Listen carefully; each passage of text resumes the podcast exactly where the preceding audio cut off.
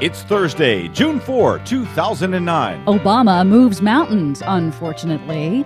Coal State Dems heart coal. And big bellies in Philly. You know, this week's uh, Rolling Stone has a naked woman on the cover. It's their environmental issue. So today, Desi Doyen will be performing the Green News completely naked. I'm Brad Friedman. And I'm Desi Doyen. and this is your Green News Report.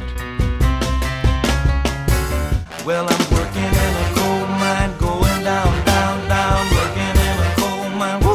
All right, Desi, looking good. Wow, it's a, little, it's a little cold in here. Yeah, I can tell. What do you got for us today, Des? The Obama administration quietly approved 42 out of 48 surface coal mining permits that had previously been halted for review by the Environmental Protection Agency. This was after private meetings between the White House and the coal industry that were set up by congressional Democrats from coal states who argued that denying those permits would result in job losses and higher electricity rates in depressed regions. And critics do point, though, to studies that show that mountaintop removal mining actually employs fewer miners than conventional underground mining. Right. What, what are we talking about here? We're talking about blowing the tops of mountains off. Yes, Right? and then pushing the rubble into surrounding valleys and streams, which cuts off the water that people live on in those areas. And it's scarred for life, right? And it's These scarred. mountains well, are just. they do uh, have to do a certain amount of backfill, but there are indications that there is no enforcement to ensure that these companies actually do restore the area when they're finished. Right. it can never be restored to what it was before. That's right. So Obama is blowing the tops off of mountains. This is what we would expect, frankly, from the Bush administration. It's incredibly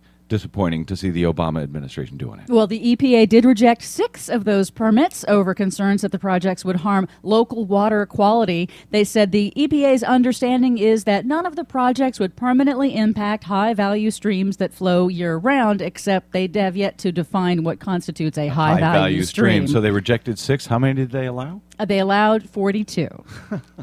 Man. SolveClimate.org is reporting that Representative Rick Boucher of Virginia inserted a provision into the Waxman Markey climate and energy bill to create a quote carbon storage research corporation that would accelerate the commercial availability of carbon capture and storage techniques and they will fund it with 10 billion dollars over 10 years and 500 million of that is earmarked for quote administrative expenses to be determined by the officers of the corporation. That 10 billion dollars that's going to be funded for this new carbon research corporation will be funded by a 50 cent tax added to everyone's electric bill every month. And, and this is uh, Rick Boucher, uh, Nationwide. Republican, right? No, he's a Democrat. Oh, really? From which yes. state?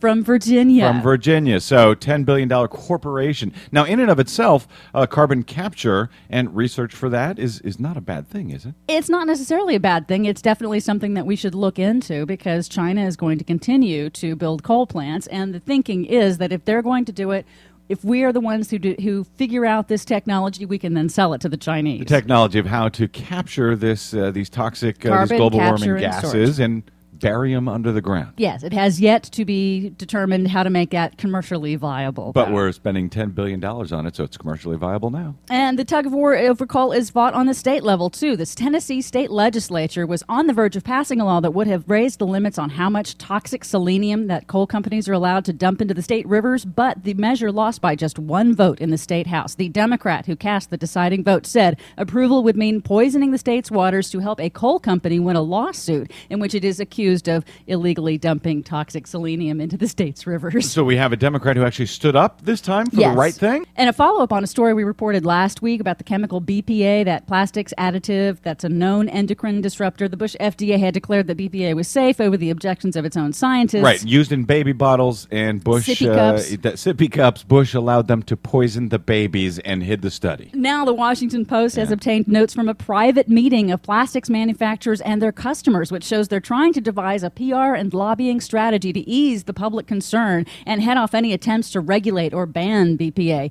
This is from the article. Quote, their Holy Grail spokesperson would be a pregnant young mother who would be willing to speak around the country about the benefits of BPA. What are the benefits of BPA? Why do we need BPA? Why do we need it in baby bottles? Even if there's a possibility that it's toxic and it may be poisoning people, why do we need BPA? The chemical industry wishes to have to, wishes to be able to continue to manufacture What it. does it do? It what makes do we need plastics harder, and there is actually an alternative that's available in Japan, but I don't know why we're not using But it. it makes it uh, the bottles harder and, and pliable and so forth. The plastic. It makes the bottles harder.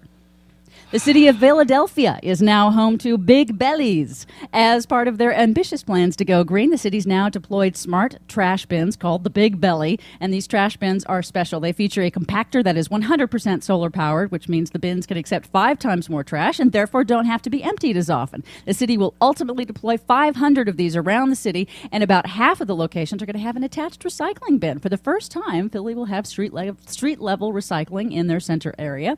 And city officials say the whole project cuts down on costs associated with constant trash pickup and even in landfill space because recycling costs less than landfill.